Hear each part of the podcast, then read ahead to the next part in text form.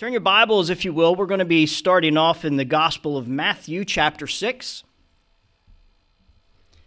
And we are going to finish up this incredible journey that we've been on studying forgiveness. And with that, as you're turning to Matthew 6, how do you insult a Christian? Any way you want, because we have to forgive you. Amen. So, again, this morning we're going to wrap up um, this life changing message on forgiveness. And last week we began to dig a little bit deeper into the model prayer that Jesus gives us in the Word of God, in the Bible. Now, most of us, if not all of us, are familiar with the Lord's Prayer. Amen. But that familiarity also breeds complacency as we fail to truly study what this incredible prayer truly means, what it really means. And let's, let's dig back in, skipping down to verse 9. Jesus said, and it's more of a command, he said, In this manner, therefore pray. Our Father in heaven, hallowed be your name. Your kingdom come, your will be done on earth as it is in heaven. Give us this day our daily bread and forgive us our debts as we forgive our debtors. And do not lead us into temptation, but deliver us from the evil one. For yours is the kingdom and the power and glory forever and ever. Amen. The Lord's Prayer. Now, first thing we looked at last week, we were understanding that the most important message the, the, the real foundation of the Lord's Prayer is forgiving our debtors, right?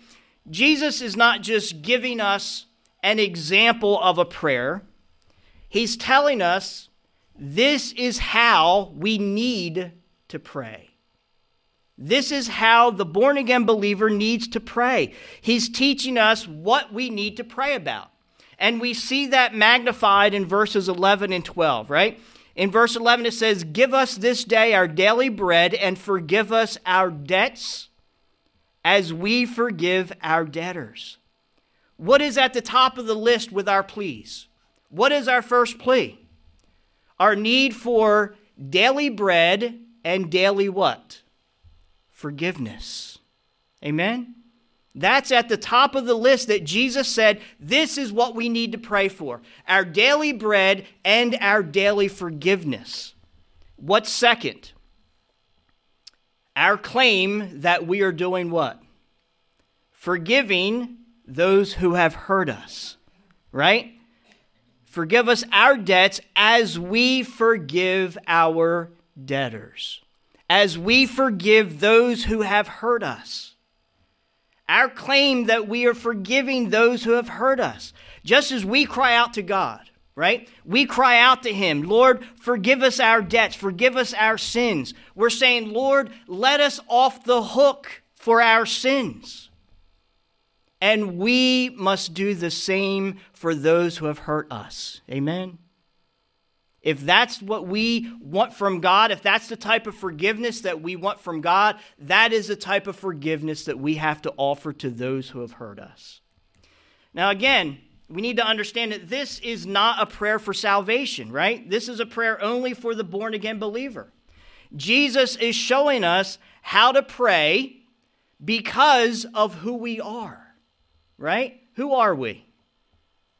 Well, we are a child of God, but what were we before a child of God? A sinner.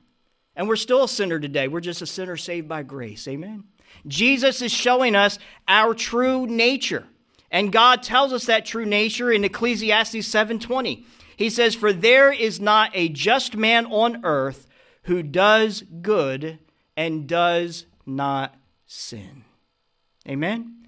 That is our true nature. So then we looked at what the purpose of the Lord's Prayer is, and we have to go to 1 John chapter 1 for that. What is the, the main purpose of the Lord's Prayer? In 1 John 1, skipping down to verse 5, it says, God is light, and in him is no darkness at all. If we say that we have fellowship with him, and then we walk in darkness, we lie and do not practice the truth. But if we walk in the light as he is in the light, we have fellowship with one another, and the blood of Jesus Christ, his Son, cleanses us from all sin. So, the purpose of the Lord's Prayer is an appeal to keep us in fellowship with our Lord and Savior Jesus Christ. Amen? Because God is light. That means He is completely holy, He is completely pure, He is completely righteous. That means that our sins have to be dealt with. There's no other way around it. We don't want God to throw the book at us when we sin, and yet what do we do when someone sins against us? We throw the book at them, don't we? Right? We throw the book at them. And we need to understand that this prayer is designed to keep us from doing that. This prayer is designed to keep us from being self righteous. Because when we throw the book at someone who has hurt us, what are we being? Self righteous, right? We want God to forgive us and not throw the book at us, but we're going to turn around and do the opposite to th- someone who hurts us. That's self righteousness.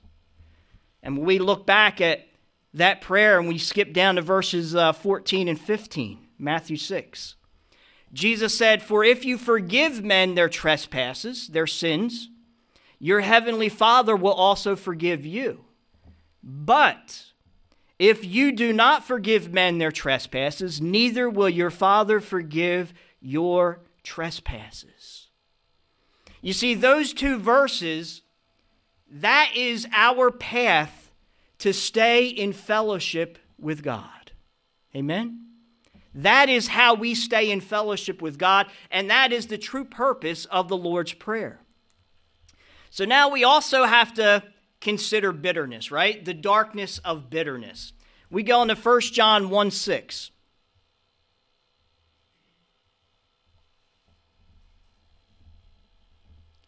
The second verse of that verse that we read, he said, If we say that we have fellowship with him and walk in darkness, we lie and do not practice the truth. The bottom line is what God is saying here if I hold on to bitterness, if I hold on to those grudges, then I'm allowing darkness into my life and into my heart. And when I do that, I'm no longer able to walk in the light. Why? Because light and darkness cannot be in the same place at the same time. Amen? It's impossible. Light and darkness cannot abide together. So if I'm choosing to hang on to that bitterness and hang on to those grudges, then I'm allowing darkness into my heart and into my life, and therefore I can no longer walk in the light. What does that make me? That makes me out of fellowship with God because He is where? He is in the light. He is the light. So now I'm out of fellowship with God. No matter how we are hurt, whether it's intended or unintentional. Whether that person meant to hurt us or they didn't mean to hurt us, we must forgive either way. Amen? It's completely against our old nature.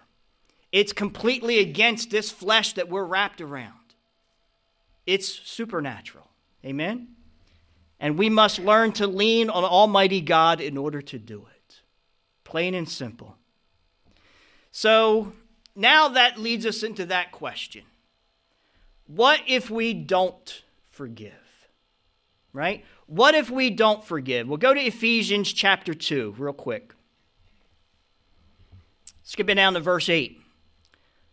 For by grace you have been saved through faith, and that not of ourselves, it is the gift of God. It's not of works, lest any of us should boast. Right? We are saved by grace through faith in Jesus Christ. We're not saved by doing good works, right? We're not saved by, by doing good things.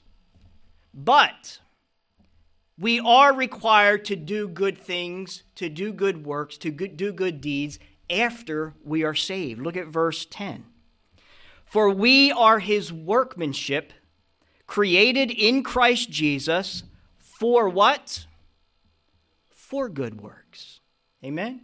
We're not saved by good works, we're saved by grace through faith in Jesus Christ. But once we are saved, we are expected to do good works. Amen? In Christ. And there is hardly a greater work that we can do than what? Forgive. Amen? There is hardly a greater work that we could ever do than that is to forgive. Even though we cannot lose our salvation if we fail to forgive, we have to understand that there are deep consequences that we're going to pay because we fail to forgive. Amen? See, many aspects of our relationship with God are not changeable, right? They don't change no matter what. But some aspects of our relationship with God are completely conditional, which means they're based on our choices. Uh, for example, let me start off with salvation, right? Salvation is completely unconditional. However, our fellowship with God after salvation is conditional, right? Once we are saved, the moment of salvation, we put on the righteousness of Jesus Christ. He is the author and finisher of our faith. This will never change. Amen? That is completely unconditional. However, unconfessed sin, especially that of unforgiveness, that will keep us out of fellowship with God and forfeit daily blessings. Amen? So our salvation is unconditional, but our fellowship is conditional. Justification is the same thing. Justification is unconditional. But our filling with God's Holy Spirit is conditional. Right? And I want to make sure we understand the difference of indwelling and filling. The moment of salvation, the Bible tells us that we are indwelt with the Holy Spirit, one indwelling. However, in our daily walk, our daily Christian walk with God, there are many fillings of His Holy Spirit. Amen? Harboring bitterness, holding on to grudges, failing to forgive, these all grieve God's Holy Spirit that abides inside of us and keeps Him from filling us with His Spirit. Amen? We understand that? Thirdly, staying a child of God is unconditional, but our closeness to Christ is conditional. Romans 8:17.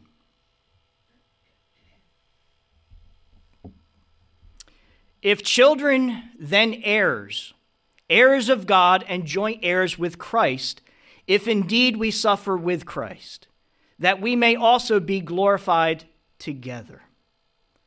You see, that is 100% secure being a child of God. Amen? However, our sinful choices when in our daily walk, if we sin and we choose to sin, those sinful choices move us away from his precious side. Amen? Because once we allow sin into our life, we're no longer walking in the light, we're walking in the darkness, and we have to move from his side, which is in the light. Make sense? You think about King David. After he sinned with Bathsheba and he, had, he committed murder. In the 51st Psalm, he cried out. What did he cry out? He said, Restore to me the joy of your salvation. Why? Because sin had caused him to move away from God, to move away from his precious Savior's side, and he no longer felt that joy, that daily joy, that daily gift of God's joy. Fourthly, Eternity in heaven for a believer is unconditional, but receiving rewards in heaven is completely conditional. 1 Corinthians chapter 3. So once we are saved, our eternal destination in heaven is secure forever and ever. Amen? We understand that. However, whether or not we receive rewards is conditional. 1 Corinthians 3, picking up in verse 11. For there is no other foundation can anyone lay than that which is laid in Christ Jesus. Now, if anyone builds on this foundation with gold, silver, precious stones, wood, hay, and straw. Do you see it's, it's in descending order of value and also strength, right? Gold, silver, precious stones, and then wood, hay, and straw. Now it's important we understand that succession. Now each one's work will become clear, for the day will declare it, talking about Judgment Day, because it will be revealed by fire. And the fire will test each one's work of what sort it is. If anyone's work which he has built on it endures, he will receive a reward. If anyone's work is burned, he will suffer loss, but he himself will be saved. Okay, do we understand that? So, everything that we do for Christ, there's a reward attached. If we do it with the proper motives, then our reward will be gold, silver, precious stones.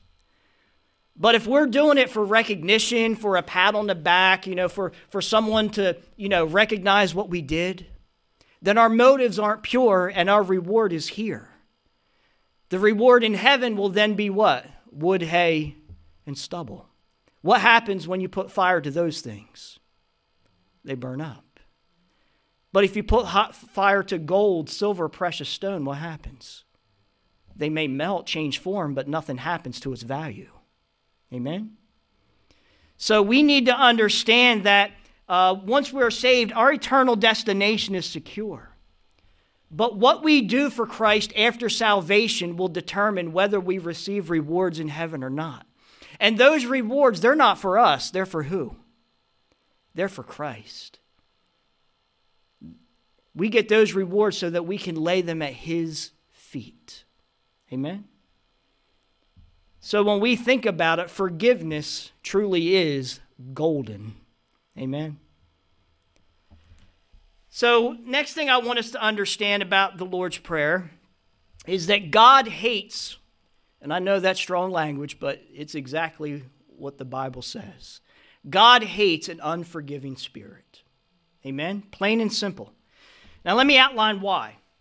First and foremost, it shows indifference to one of God's greatest works. Right? Jesus suffered and he died for our redemption.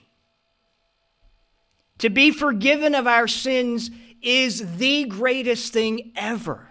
Amen? We need to understand that there is nothing greater than for us to be forgiven of our sins. Amen? He did for us what we didn't deserve. Jesus didn't die for us because we were so great and we were so wonderful. The Bible says in that while we were yet sinners, Christ died for us. He did for us what we didn't deserve. So, what do we have to do in return?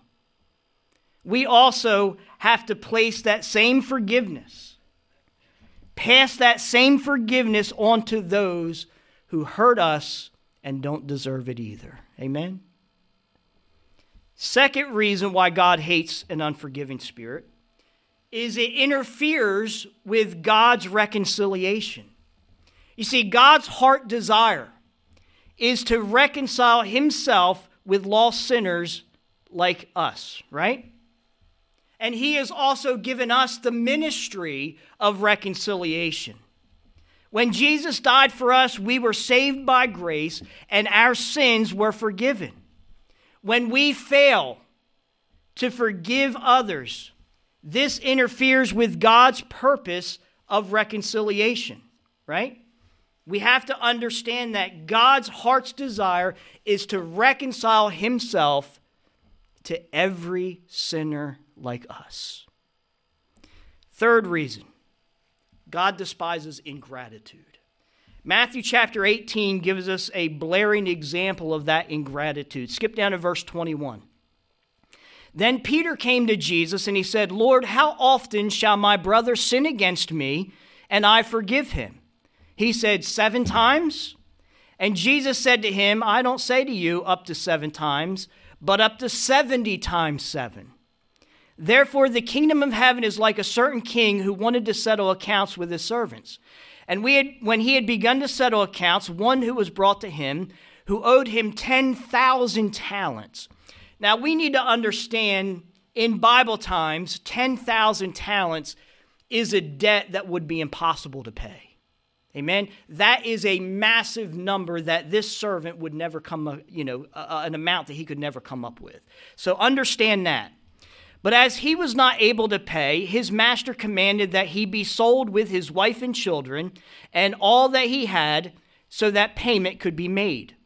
The servant therefore fell down before him, saying, Master, have patience with me, and I will pay you all. Then the master of that servant was moved with compassion, released him, and forgave him the entire debt.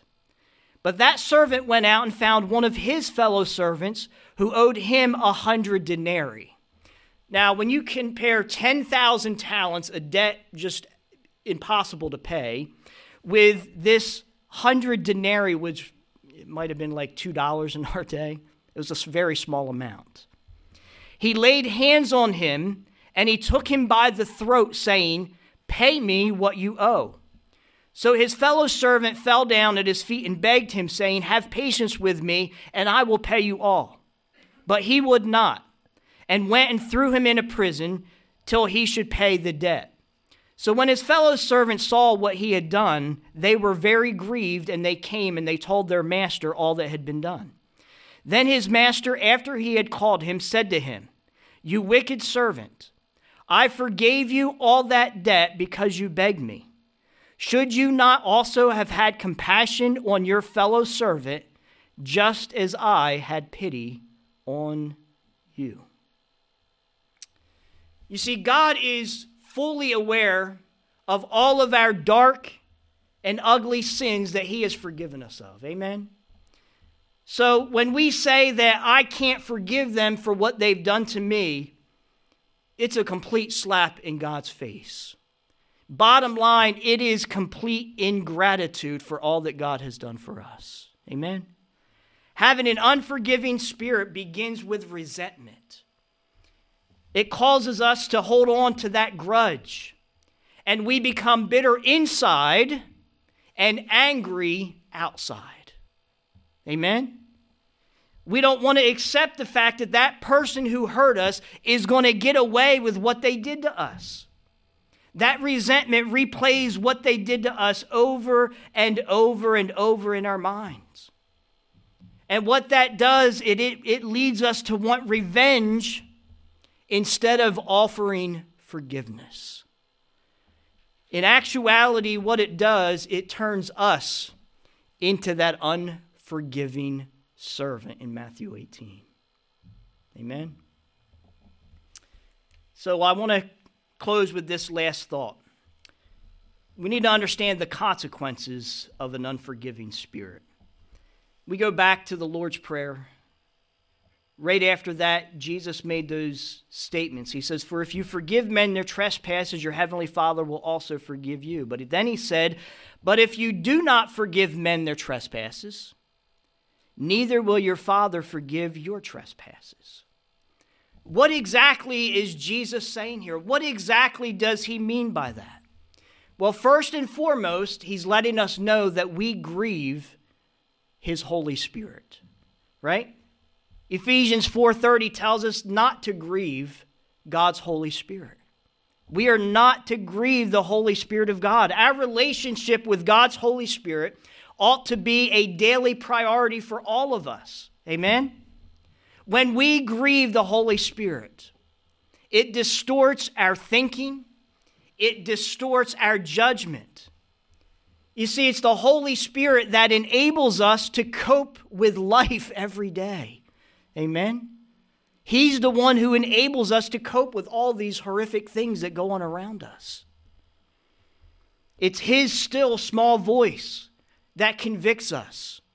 It's His still small voice that guides us. He's the one that keeps us walking in the light. Amen? Secondly, if we fail to forgive, then we are left to ourselves. Amen? Again, when we fail to forgive, it leaves us out of fellowship with God. And this leaves us to try to cope with our problems in our own strength. Try to cope with this dark and sinful world in our own strength. Proverbs 14 14 says, The backslider in heart will be filled with his own ways. That means we are left to ourselves. We are left to our flesh. We're left to our old nature. That means our capability and probability to sin is given free rein. Amen? This also opens the door for Satan to enter into our life. We're given him an invitation to come and enter into our life. 2 Corinthians 2:11 says lest Satan should take advantage of us. Amen. The us he's talking about is the born again believer. Lest Satan should take advantage of us. Ephesians chapter 4 verses 26 and 27 says be not angry uh, or be angry and do not sin. Do not let the sun go down on your wrath, your anger, your resentment, nor give place to the devil. So, what happens when we hold on to grudges? We give place to who? Satan. Amen? We give place to Satan. He will pounce on us and he will exploit our unforgiving spirit. He will play on our self pity. He will play on our self righteousness. He will give us every justification not to forgive that person. He will take us down a road of enormous regret. We cannot afford to let bitter cause us to be left to ourselves and open up the door to Satan. Amen. Third consequence of an unforgiving spirit we force God to become our enemy. Now, I know most of us, as a born again believer, can't conceive even saying that, can we? That God is our enemy. Go to James chapter 4, and we're going to close with this. Verse 1. Where do wars and fights come from among you? Do they not come from your desires for pleasure that war in your members, at war in our flesh. You lust and do not have, you murder and covet and cannot obtain.